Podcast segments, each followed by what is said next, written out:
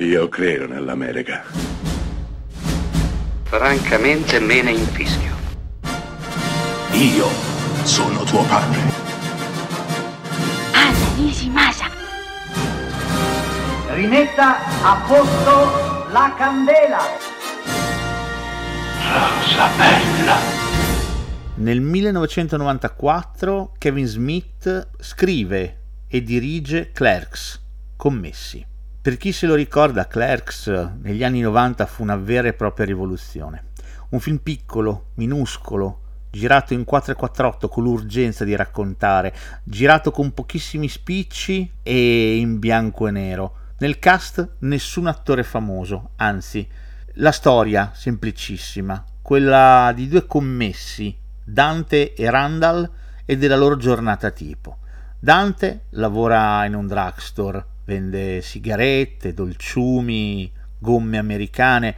Randall nel video noleggio a fianco, noleggiando titoli improbabili a personaggi impossibili.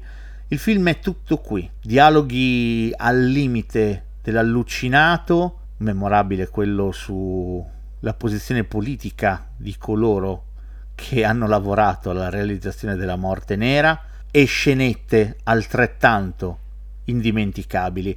Clerks è tutto qua, un film indipendente, profondamente indipendente, scritto e diretto dal suo regista Kevin Smith che da qui in poi decollerà in una carriera sempre comunque assolutamente indipendente che lo porterà a dirigere ottimi film di cui Clerks è il primo anello e la cosa interessante è che i film che verranno successivamente spesso e volentieri saranno collegati con Clerks, che di fatto fonda un vero e proprio universo, l'universo di Kevin Smith, all'interno del quale ci si può muovere e ci possiamo muovere anche noi spettatori, come se fossimo a casa nostra, tra personaggi che conosciamo a menadito, come i due scoppiati che stanno all'esterno del drugstore che gestisce Dante e si chiamano Jay e Silent Bob.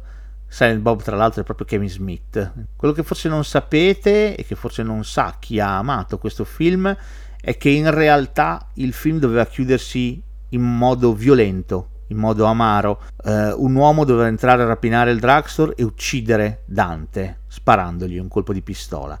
Il finale si può trovare su YouTube, il finale è stato girato, ma alla fine Kevin Smith non ebbe il cuore di far finire il suo personaggio in quel modo e di rovinare completamente l'atmosfera del film.